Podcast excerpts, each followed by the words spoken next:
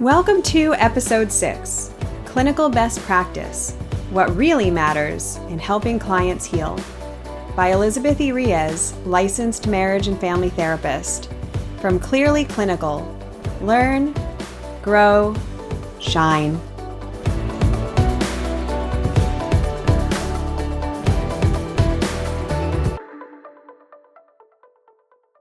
I have the pleasure of being your presenter for this lecture. My name is Elizabeth. Irias, and I'm a licensed marriage and family therapist with specializations in utilization review, quality assurance, and clinical management. I have the pleasure of working with clinical teams across the country as a consultant and trainer in helping them improve their clinical documentation practices, their utilization review outcomes, and their overall quality of care. I also operate a private practice in Westlake Village, California, where I provide adolescent and young adult therapy, family therapy, and also addictive disorder treatment. I also specialize with LGBT. This lecture focuses on clinical best practice, what really matters in helping clients heal. In this lecture, we'll explore some different definitions for the term best practice and also the application of that idea to helping our clients recover from their behavioral health or substance use disorders through treatment planning strategies and methods. We'll also discuss some of the research that can impact how we take care of our clients and how we work alongside them in order to be really flexible and responsive providers. And we'll also explore some strategies that can be pretty easily implemented with any number of different methodologies to support client recovery. We'll bring this all together as an opportunity to explore how we can become the most effective providers. I want to start by sharing how I see it. In the United States, we have a pretty severe access issue with behavioral health care. There's also often a stigma associated with behavioral health care, as well as limitations associated with the finances. For all of these reasons, it's really up to us as providers to make sure that we're delivering the most effective care that we can be to the clients that we see in our offices. In order for us to be flexible and responsive counselors and therapists, we really need to pay attention to what's changing in the industry and what the research is telling us. Recently, the research has been indicating that there are small changes that we can make in our clinical practices that can really improve the quality of treatment for our clients and also the outcome.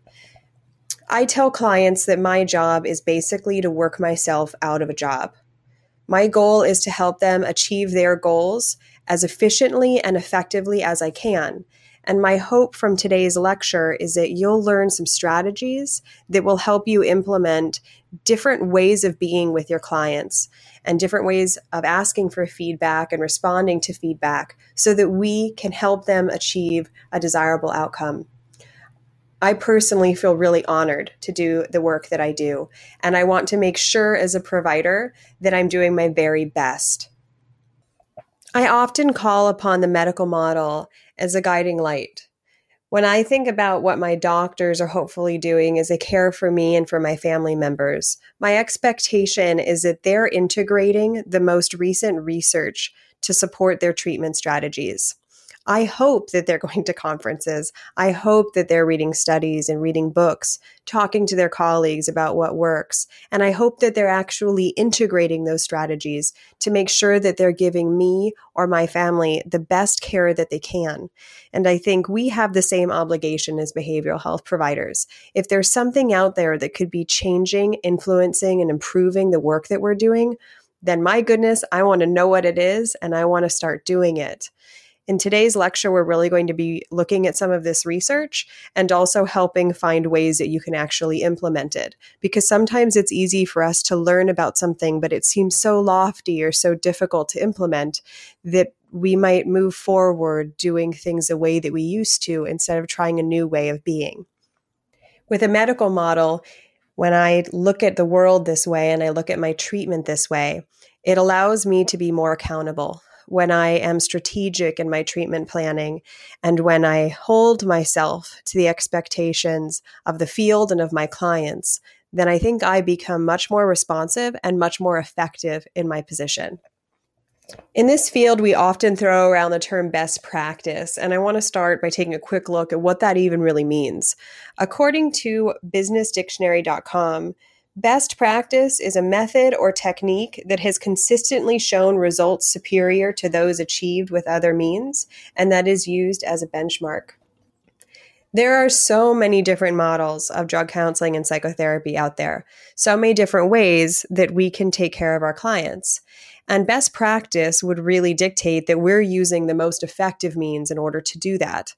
So, for example, there were times in medicine when bloodletting was commonly used. But in truth, there was a certain time where that was no longer best practice because the research indicated that something else would be more effective for patients. So in psychotherapy, goodness knows there have been many of things that have been done over the years that have since been shown to be largely ineffective. Now we have such brilliant research coming out from different agencies and providers that helps us guide what we are doing as providers and helps us really adhere to best practice to me, best practice is making sure that I'm doing everything I can to influence positive outcomes for my clients and that I'm the most effective psychotherapist that I can be in the room with that particular client when I'm flexible and responsive to their needs. I want to take some time looking at different best practice guidelines coming out of various third party payer companies as well as accreditation agencies. I think it's important to share these because these guidelines have come out of a whole lot of research. And regardless of how you feel about insurance companies or their practices, these level of care guidelines are really illustrative of best practice in a lot of ways. And the implementation of these plans that's up to us as providers. So I want to look at a couple of different insurance company level of care guidelines and share them with you so that you can see how they've integrated best practice into their expectation for their providers. So here's looking at Anthem's substance abuse outpatient treatment level of care guidelines. They require an individual treatment plan, which includes identification of recovery goals, Issues such as mental preoccupation with alcohol or drug use, cravings, peer pressure, lifestyle, consequences of use, and attitudinal changes are addressed. Development of a relapse prevention plan and a sober support system, as well as monitoring of attendance at community based recovery programs, the utilization of educational materials like books or videos, drug screens as clinically appropriate, which may require coordination with a physician, and the development of a discharge and aftercare plan, as well as a referral to psychiatric services for a dual diagnosis as needed. So, Anthem for substance abuse outpatient treatment tells us very clearly that we need to have recovery goals, we need to address a number of different issues, we need to have a relapse prevention plan, and we also integrate educational materials and psychiatric support. That to them is best practice with regard to treatment planning. Let's take a look at what Anthem says about psychiatric outpatient treatment. And this includes treatment that's provided by a psychotherapist or psychologist. So, in order to satisfy their guidelines, all must be present. Treatment goals target resolution of specific symptoms or stabilization of mood and or behavior consistent with the DSM or ICD diagnoses listed, and they also target specific domains of functional impairment. Medication is being used for conditions where indicated, and if not, documentation of the reason and treatment interventions addressing the omission of this treatment. If substance abuse or dependence is a diagnosis or indicated to be present, a substance use evaluation has been performed, and community natural supports and resources are identified and utilized, or skills to develop community and natural supports is a treatment goal, including school or work based interventions, self care or diagnosis specific support groups, spiritual or religious and community recreational activities. There's coordination of care with other clinicians providing care to the covered individual or family members, including psychi- psychiatrist, therapist, and primary care provider documentation. And for children and adolescents, family participation in treatment or family therapy is documented unless contraindicated with documentation of the reason and treatment is not duplicative of services being provided by another clinician for the same reasons or diagnoses. So, to quickly wrap up that big paragraph about Anthem psychiatric outpatient treatment guidelines, basically they're telling us that they want us to have a really comprehensive treatment plan. They want us to cover community and natural supports. They want us to involve other providers in the creation of the treatment plan and how we're taking care of this person.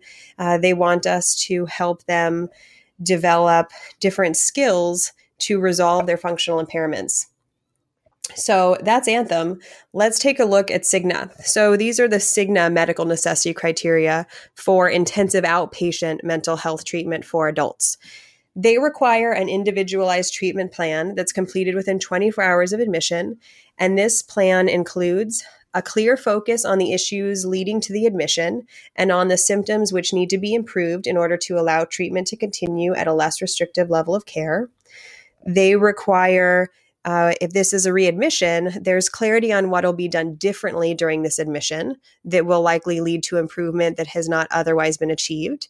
They require a multi- multidisciplinary assessment of mental health issues, substance use, medical illnesses, personality traits, social supports, education, and living situation. And all medical and psychiatric evaluations are in consideration of the possibility of comorbid conditions and that the treatment plan results in interventions that utilize medication management, social work involvement, individual, group, marital, and family therapies as appropriate, and that these treatment goals are designed to improve symptoms. They specify that the plan should be developed jointly with the individual and their family or significant others, and that it should establish specific measurable goals and objectives. And they also stipulate that it should include treatment modalities that are appropriate to the clinical needs of the individual. They also note, and I think this is really important, if the treatment plan implemented is not leading to measurable clinical improvements in the moderately severe symptoms and or behaviors that led to the admission to psychotherapy or to the program and a progression toward discharge from the present level of care, then there must be ongoing reassessment and modifications to the treatment plan that address specific barriers to achieving improvement when clinically indicated. So, right here, they're saying they want for us to work closely with our clients to create treatment that's really catered to their individual needs. And if that treatment isn't working, what they're saying and how I hear this, if it's not working, we need to change it. If it's still not working, we need to stop it. We need to make our treatment planning procedures something that exists on a continuum. They're happening consistently and constantly. And we'll talk about some of the research a little bit later on that supports this idea. I think it's important to explore these insurance based level of care guidelines because so many clients may come to us using their insurance plans. And these level of care guidelines are important really for all of us to know because they help us establish medical necessity and they're also an example of best practice through the eyes of that insurance company. Many of us also work through Medi Cal. So I want to take a jaunt into a wonderful article that was written by one of the attorneys at CAMFT that includes basic training and Medi-Cal documentation. So, specifically looking at the treatment planning and implementation piece, uh, the article says this. Because a client plan derives services to clients, the plan must contain specific, observable, quantifiable goals, as well as proposed types of interventions and proposed timeframes for the interventions. The client must have input in the precision, provision of the intervention and was in agreement with the intervention. There should be no periods of care without an operative client recovery plan, with the exception of the intake period. When completing the plan, the treatment objectives should be based upon the client's diagnosis dysfunction condition. Diagnostic symptoms should reflect the predominant symptoms, consistent with the assessment data, and, the con- and are contributory to the functional impairments for that client. Observable, measurable functional impairments should be listed and operationally defined. The impairment should be individually based and measurable. So, for example, they say, will reduce arguing and noncompliance with adult directives from 12 times per week to three times per week for four consecutive weeks by teacher and parent report by XYZ date. Or another example is will reduce suicidal ideations or gestures from seven times per week to a goal of zero times per week and sustain for six months as measured by self or caregiver report and provider observation to be achieved by XYZ date. So I know this data and this content is pretty heavy and pretty dense. But let me tell you what I hear when I look at this. basically, Medi-Cal is saying to us, and this article is saying, we need to have a treatment plan that's really clearly written, and we need to involve clients in that plan.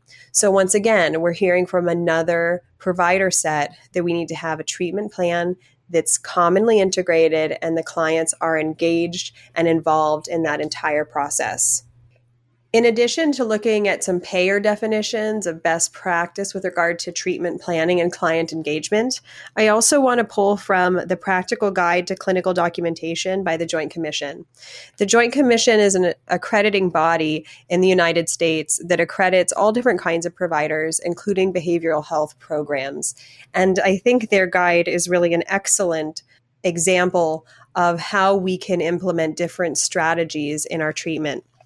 So, according to the Joint Commission, the client should be involved in the development of the treatment plan. Participation can be accomplished in any number of ways, but active participation is critical. In some instances, the client sits in on the treatment planning session as an active par- participant. In other situations, the attending clinician may review the plan with the client prior to the formal treatment planning session or review it with the client after the proposed plan has been completed.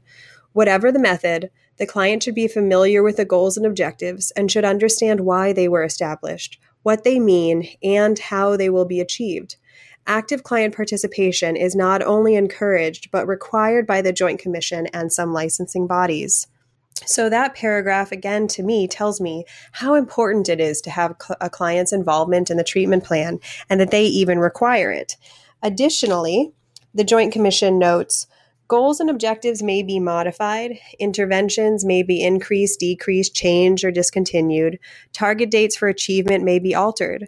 The treatment plan should be conceptualized as a continuous sequence of mini plans that result in incremental behavioral improvements from the time of entry to discharge or transfer. Revisions, additions, deletions, or modifications of a plan should not be considered undesirable consequences of a flawed process.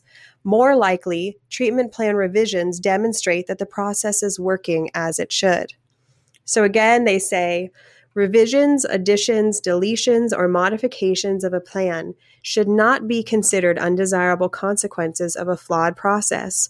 More likely, treatment plan revisions demonstrate that the process is working as it should. I think this brings up such a great point our treatment plans really should not just be finished and completed and then signed, sealed, delivered, we're done with them. They should keep having modifications. They should be changed. We should delete things. We should add things. We should we should frequently update. All of those things basically indicate that we are awake at the wheel. We as providers are noticing like, "Hey, that thing we're doing, you don't seem to like it." Or maybe a client's giving us feedback that their symptoms are either staying the same or getting worse, not better. That's when we need to be modifying the treatment plan. This is constant. And what I also think is important about looking at the insurance expectations with treatment planning and the Joint Commission when we step back, we realize that these are all saying something that's pretty similar. There must be a reason why all of these different sources are requiring us to be actively engaged in treatment planning with our clients. And they all pretty much state that the clients have to be involved in this process and that the treatment plan is continually being revisited and updated and revised. There must be something going on here. So, why don't we take a look at some of the research that supports what these guides are saying? I want to share with you the results of something called Project Match. Project Match was an eight year, $33 million investigation that started in 1989, and it was financed by the National Institute on Alcohol Abuse and Alcoholism. It evaluated which types of alcohol use disorder treatment were most effective. They compared three very different clinical approaches that included motivational interviewing, 12 step, and cognitive behavioral therapy. It turned out, after doing this exhaustive and expensive study, that these individualized assessment driven approaches didn't ultimately pan out and produce a better result than their compared models. And other studies have had similar results. In other words, these sparkly empirically based models didn't actually appear to make that much difference to treatment outcomes. Per Hans Beal's article titled Psychotherapy, the psychotherapy outcome research has shown that specific technique accounts for only about 1% of outcome variance in treatment, based on research by Asay and Lambert in 2008 and Wampold and Bhati in 2004. Various studies have revealed that the relationship between client and therapist is an important predictor of outcome. Bachelor and Horvath, 2008, Horvath and Bedi, 2002, and Krupnick et al. in 1996. However, although the therapeutic alliance is an important predictor of outcome, it only accounts for about 7% of outcome variation. Available data indicates that the particular approach used accounts for 1% of the outcome, and between 50 and 60% of the variance in outcome is attributable to the qualities of the alliance between the client and therapist. So, my takeaway from this I'm not knocking any of these empirically based models. They have been studied, they've been shown to be effective, they're fantastic. But when you step back and realize, like, oh my goodness, that's only 1% of what actually makes our treatment effective, that's pretty profound there are so many factors that come into play when it comes to the outcome of psychotherapy. How many resources does a client have? How motivated are they for treatment? Um, what's bringing them in? And how are they utilizing these different skills and tools? And also what's going on in the community or in their family around them to either support or discourage getting better? All of those factors are important. And as much as we have all these fantastic empirically based models, they actually don't make a huge difference to, to therapy. What's much more significant is our alliance with the client. That alliance is based on our flexibility, on feedback, on being really responsive to what's happening with our clients in the room and also what's happening outside of the room. And have we created treatment that can really be effective and applicable for them? I think that this research is really quite stunning because it allows us to actually really focus in on the quality of the alliance with our clients, as well as focus in on the quality of treatment planning. If our clients feel like we're taking them someplace that they don't understand or they don't agree with, chances are that's going to harm our alliance. But when we're working really closely with our clients, we're listening to them, we're asking for feedback, we're responsive to that feedback. This research starts to indicate that maybe our treatment outcomes get better. So let's take a look at some more research that also lends weight to this argument. With all of this in mind, let's talk about what works. According to John C. Norcross, involved in a meta analysis of many different studies called Psychotherapy Relationships That Work Evidence Based Responsiveness in 2011, he says, the research tells us it is not so much what therapists actually do that causes clients to improve, but how they do it.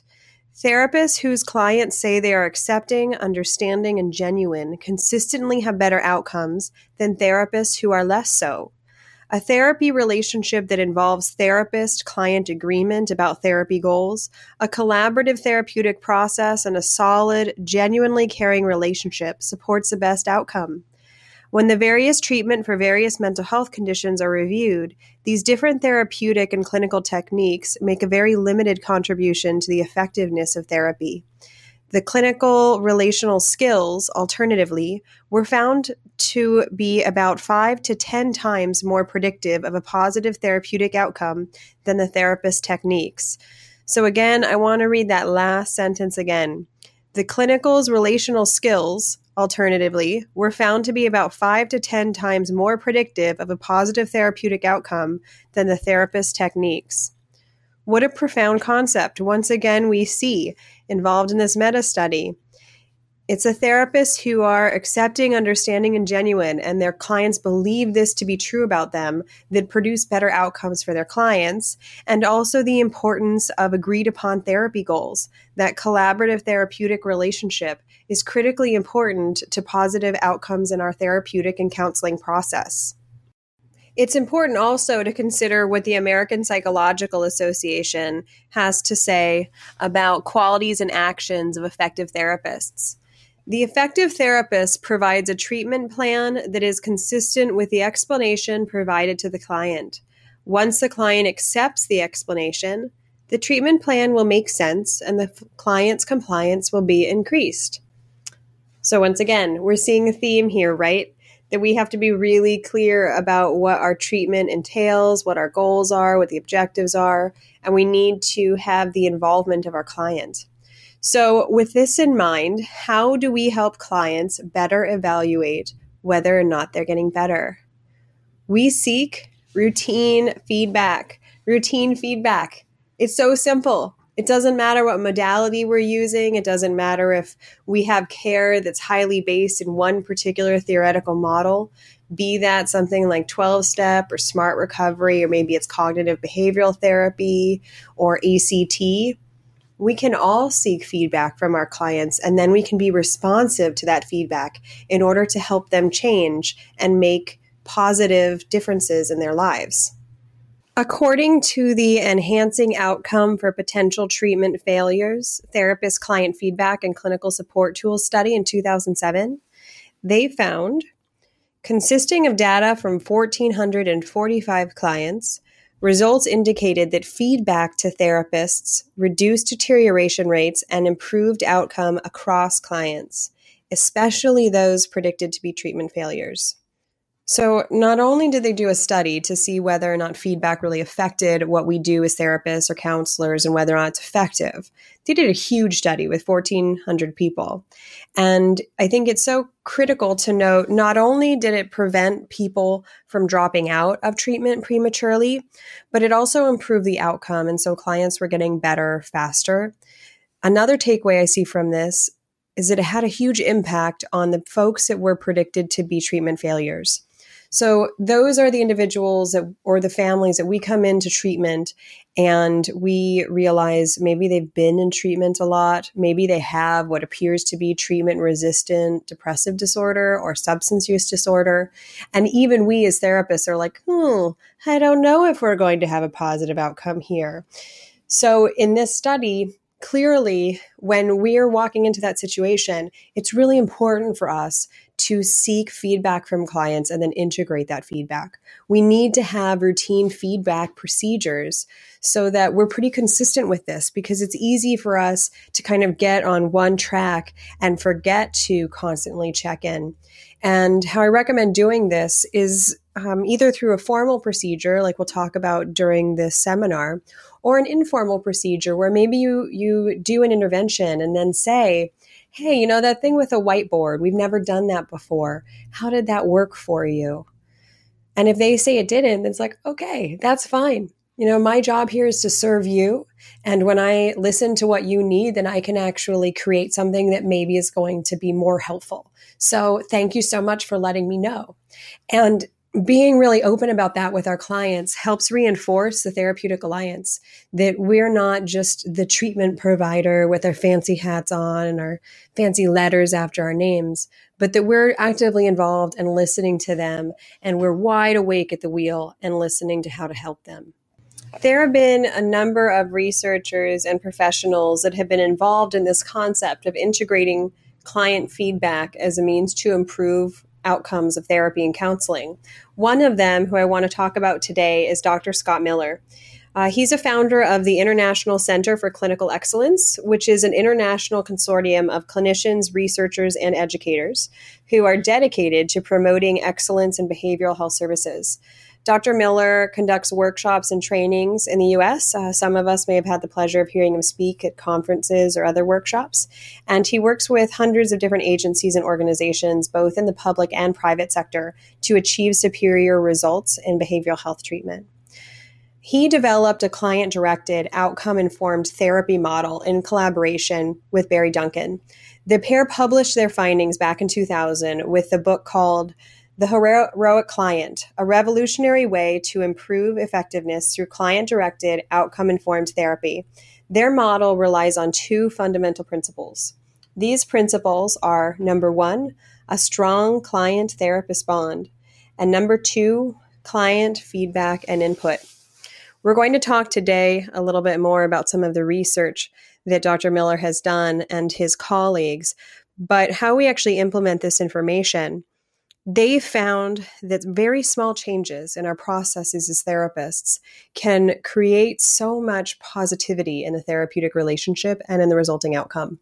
Going back to the medical model and our application of this information, imagine doctors knowing that they could make these little changes in how they're saying something or what they're doing that would make us as patients more likely to adhere to treatment, to come back, to listen to them.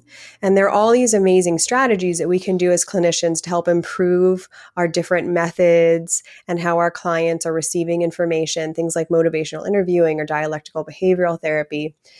But these are just some strategies. What Dr. Miller and his colleagues are suggesting is really almost a slight paradigm shift in the way that we operate as clinicians.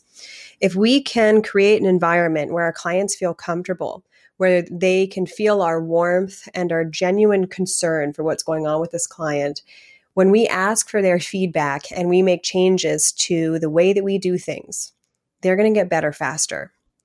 That's such a simple and profound concept. And I believe that it can be really implemented across model. So it doesn't matter whether you identify as a staunchly psychoanalytic therapist or whether you are die-hard 12 step to the end. We can still do those things. All we need to do instead is just integrate the importance of a strong client therapist bond and also client feedback and input. It's also important to take a look at the research regarding outcome predictions. Taking information from Dr. Miller et al.'s using formal client feedback to improve retention and outcome, making ongoing real time assessment feasible, a paper in 2006. They made a couple of really important and significant assertions.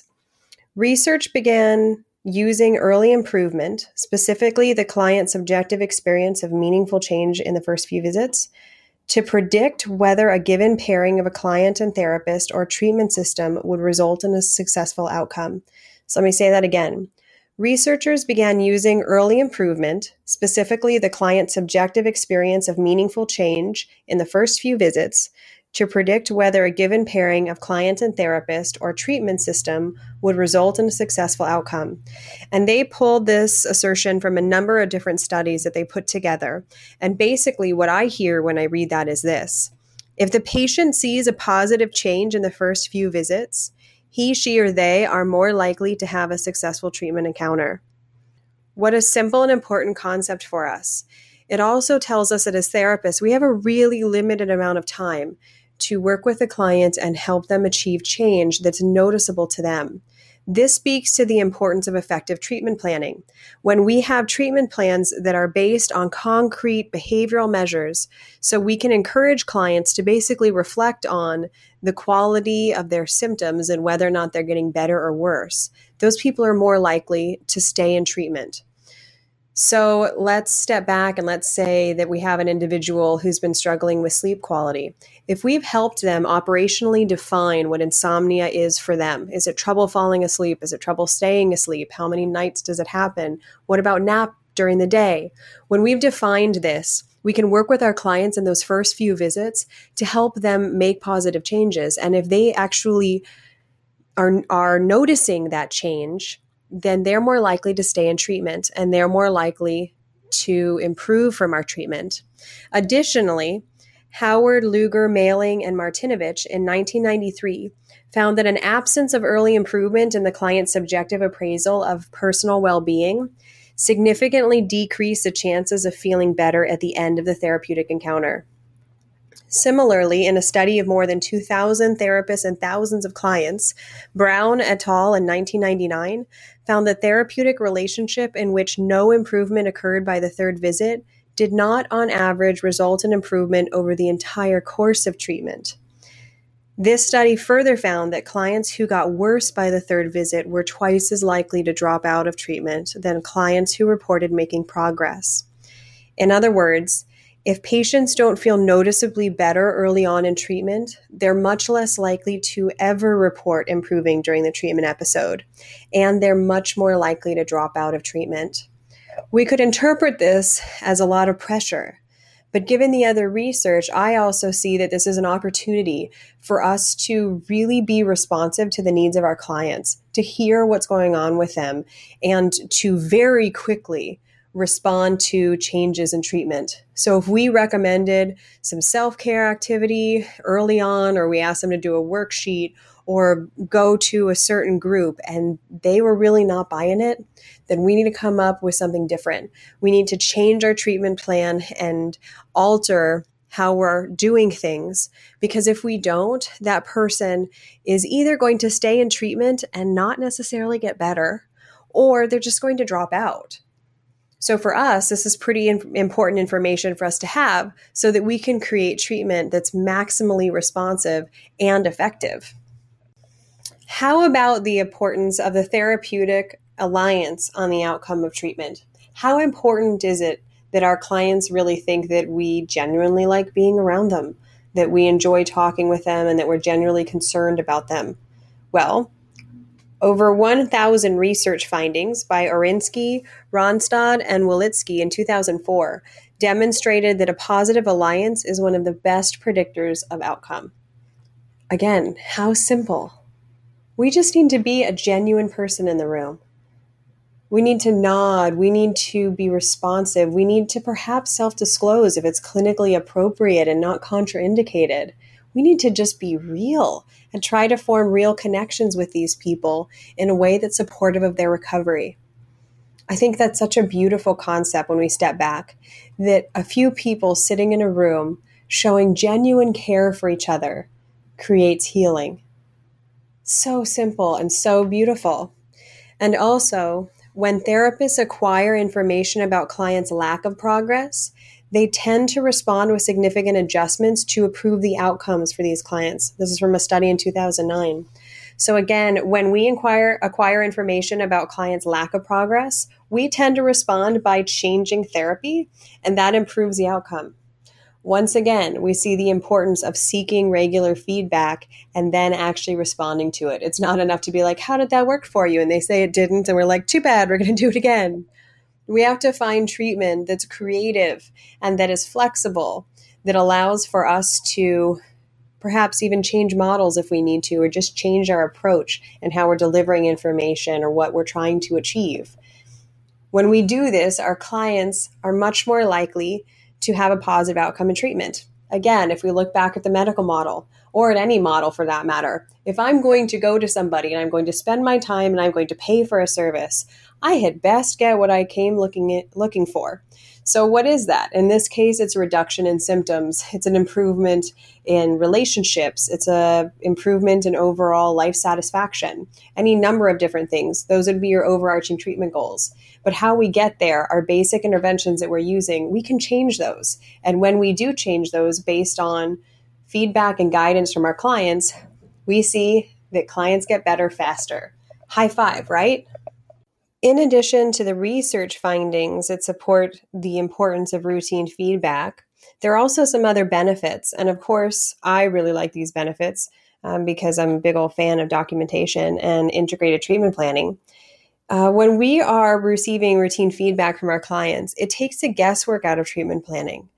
It doesn't mean that we're sitting there at the office late one night trying to fill out some paperwork and reflecting on whether or not we actually think the client's depression, depression is improving. It means we actually ask them and we use these behavioral measures, these concrete objectives and problem areas to assess the client's improvement it takes out the guesswork. It makes it really concrete for us because they've told us. And there may be some situations where clients might not be entirely forthcoming about that, but that's hopefully something that we can work through in the therapeutic alliance. Assuming that what the feedback we get is accurate and that it's reflective of the client's actual experience, then we can cater treatment to them. We don't have to guess anymore whether something is effective it also becomes part of the client record. So I think this is one of my um, one of my favorite parts again because I love clinical documentation. Um, when something becomes part of the client record, that satisfies a lot of different accrediting bodies. If you work with managed care, it's really important that your charts are individualized and they show that the client's feedback is being integrated. The more that we can show that we are again wide awake at the wheel and responding to the needs of our clients, we basically show that we are being a competent and prudent therapist. Imagine a doctor that had a treatment plan that's not working and they keep prescribing the same behavior change or medication, and week after week after week, it doesn't make any difference. And what if the doctor just simply assumes that either it is working and it may eventually work, or that the client isn't telling the truth about it, or that maybe the doctor's opinion is more valuable than the client's opinion? This research is all kind of turning that concept on its head that doctor would need to seek feedback from the client and say, Hey, we tried this new medication. Is it working for you? How are the side effects? And then that feedback is then integrated. If it's not working, change it. If it's still not working, then we need to stop it. And also, routine feedback is another way for us to capture clues that we might have otherwise missed.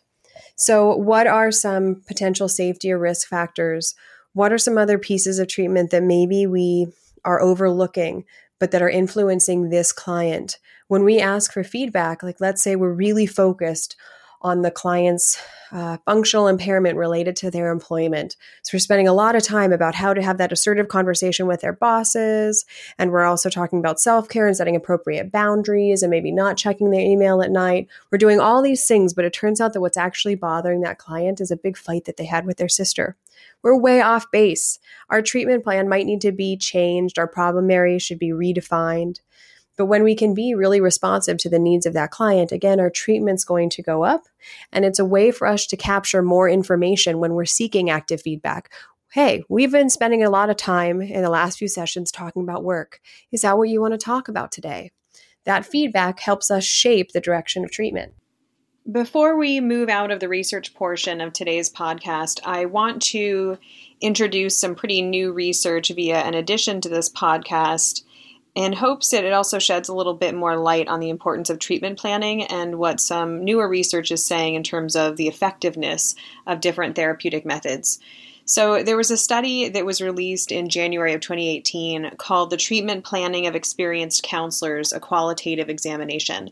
That was by Gutierrez, Fox, Jones, and Fallon, and that comes out of the Journal of Counseling and Development. And this was a small study, it only involved nine clinicians where basically the researchers were evaluating the different methods that these various experienced clinicians were using in order to treatment plan with their clients. So they sought a lot of feedback from these clinicians about what they're doing and why they're doing it. They wanted to understand kind of the therapeutic treatment planning process. And then they kind of looked at all of that data and evaluated, you know, does a client seem to be getting better? Does treatment planning seem to be effective?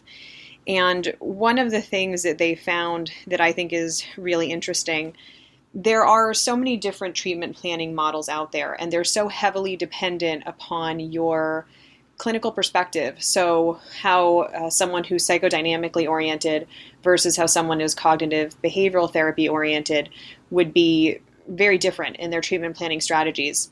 So, in this case, all of these counselors and therapists were coming from really different walks of life and had different belief systems about what basically propels change. How do we help clients get better? And at the end of their study, they started evaluating some of the research about treatment planning and found that there was something consistent that came out of their, their small study here, this research. And it pointed to the work of two uh, different studies previously done, or two different models, if you will. One of them being Wampold and Imel's contextual model from 2015, and the other one being Mark's replan model from 2012. So, I want to spend a couple minutes talking about these two different treatment planning models and why they're important and why they're relevant.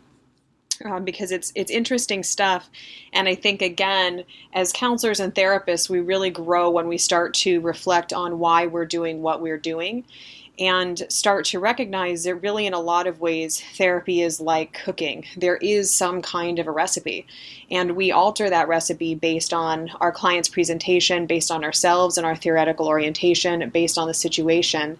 And that just as a cook would be, or a chef, or even maybe a baker, where there are very specific uh, measurements and ratios that come into play, we really need to pay, be paying attention to what ingredients we're putting in. So let's start by taking, taking a look at Wampold and Imel's 2015 contextual model. So this model, to really boil it down and uh, and break it down into some separate sections, really believes that there are essentially three things that go into therapy, and that the first is the relationship. That's the relationship between the therapist and the client or patient, and that it's influenced heavily by social processes. So, this could have a lot to do really with empathy and with attachment. Again, it depends on your perspective about these different things and your theoretical orientation, might, what words you might use to use this. But fundamentally, they say what's really important is number one, the real relationship. So, moving past that, um, they also were looking at expectations. So, what are the client's expectations about treatment? Has that person been in treatment before? Was it a positive or negative outcome? And what are their general beliefs or socially supported thoughts about therapy? Is it something that they're begrudgingly doing because a family member or a boss or somebody told them they had to, or is it something that they're in they're interested in doing on their own, regardless of outside influences or some combination thereof?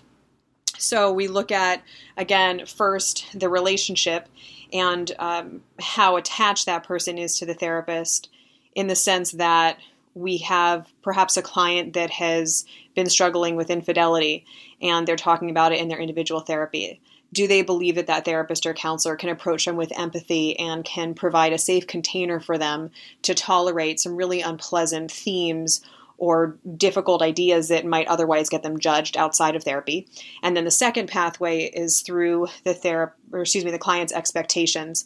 So, what does that person believe about their own self efficacy, about the ability to influence change? How do they feel about therapy? Did it work last time? If it didn't work last time or a series of other times, has that just made them feel like this whole thing is a sham?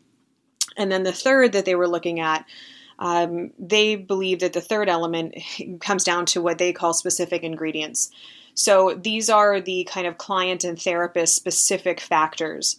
So this might come down to what treatment modality you're using, whether it's motivational interviewing or dialectic behavior, dialectical behavior therapy.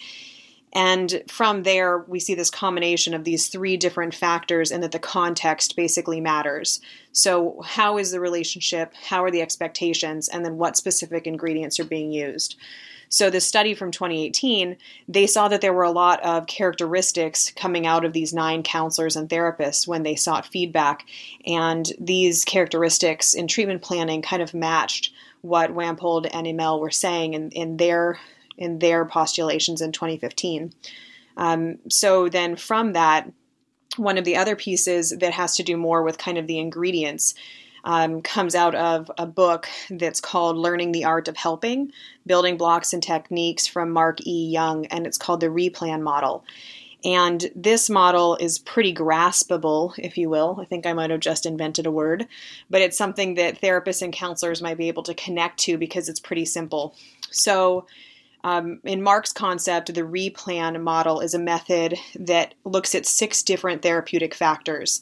And those factors include R for relationship, um, E for enhancing efficacy and self esteem, P for practicing new behaviors, L for lowering and raising emotional arousal, A for activating expectations, hope, and motivation, and N providing new learning experiences.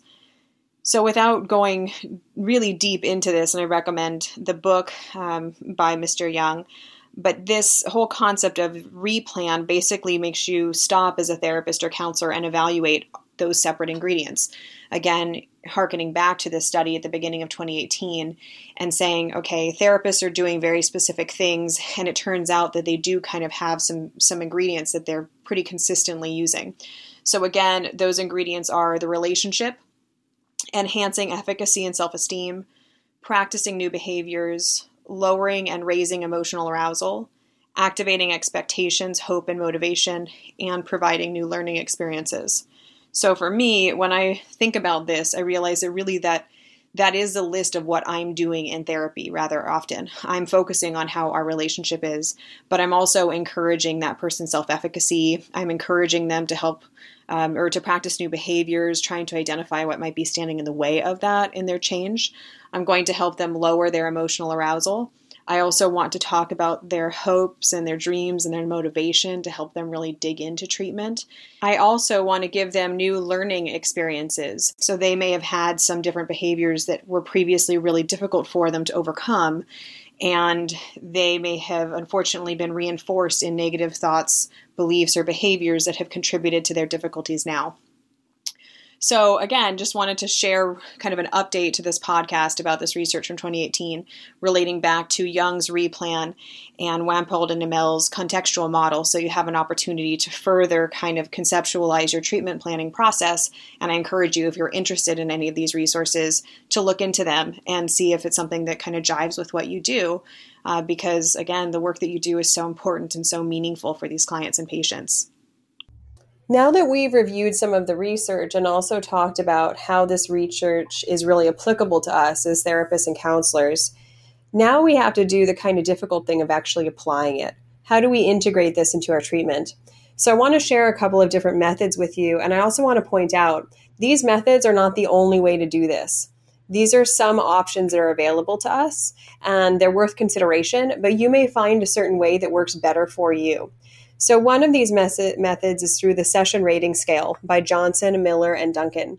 And basically, this is a very simple client feedback scale that involves four domains the therapeutic alliance, goals and topics, the approach or the method, and the client's overall experience.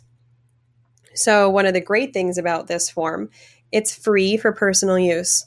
Dr. Miller and his colleagues thought it was important to make this available to us to use, and they encourage us to use it. Organizations and businesses that are going to use this format are encouraged to purchase a copy.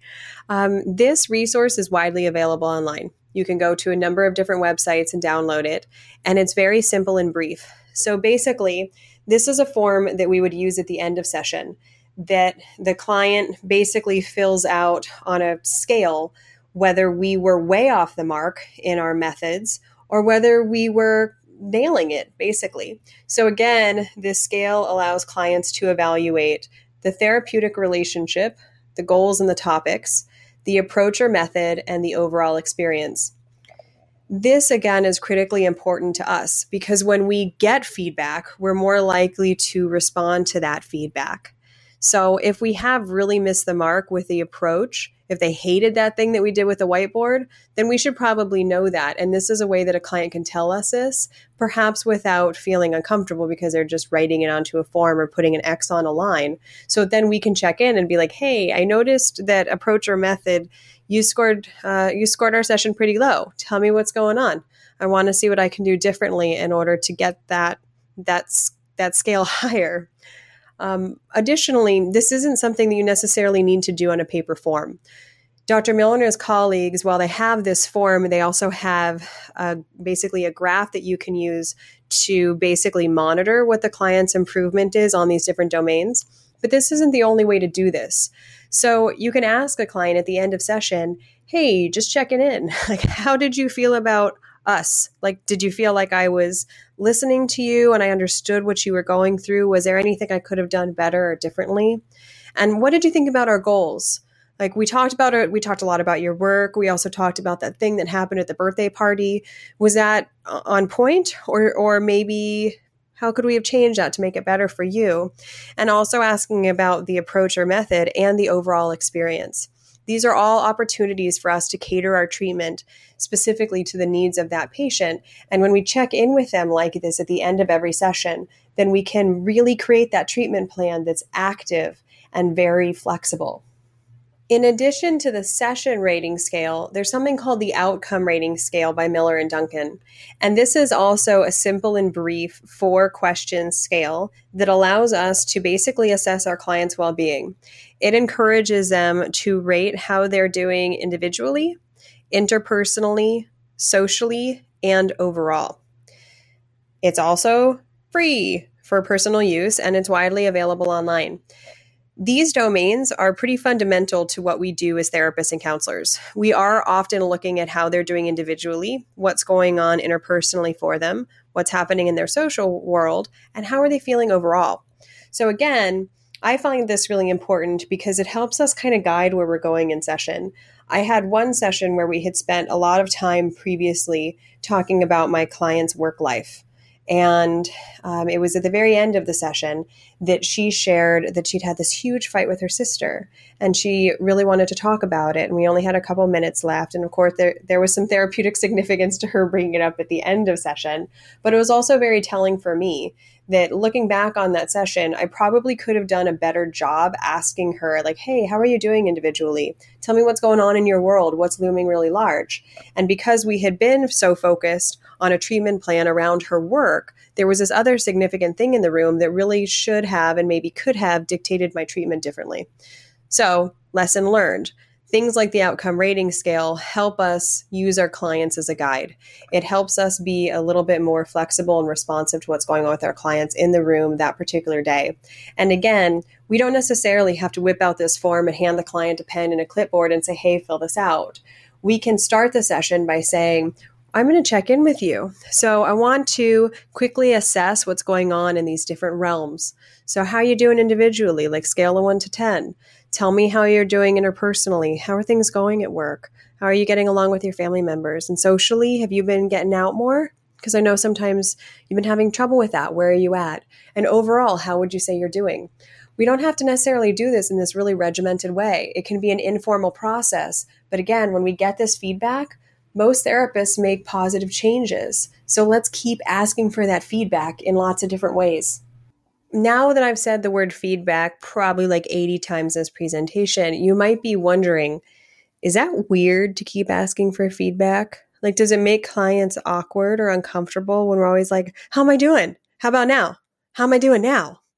Well, thank goodness somebody studied it. Rise, Eriksen, Grimstad, and Steinsbekk in 2012 found Six weeks after starting treatment, there were no effects on alliance and satisfaction from using two brief feedback scales.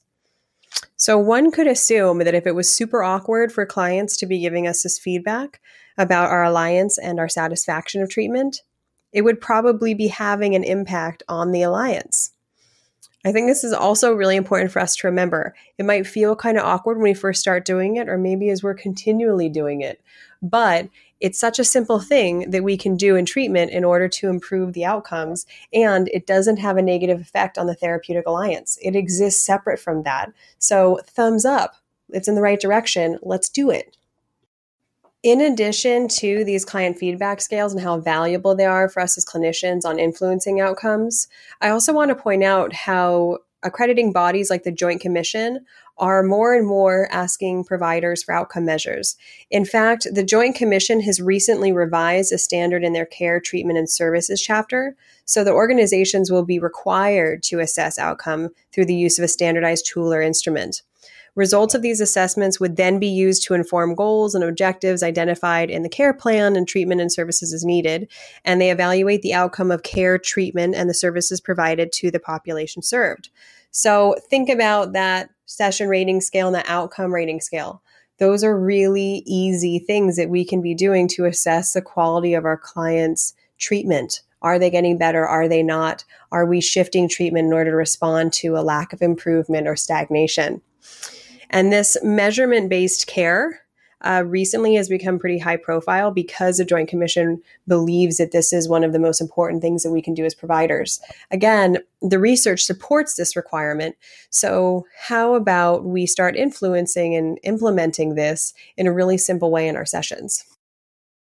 Now, let's bring all of these different puzzle pieces together.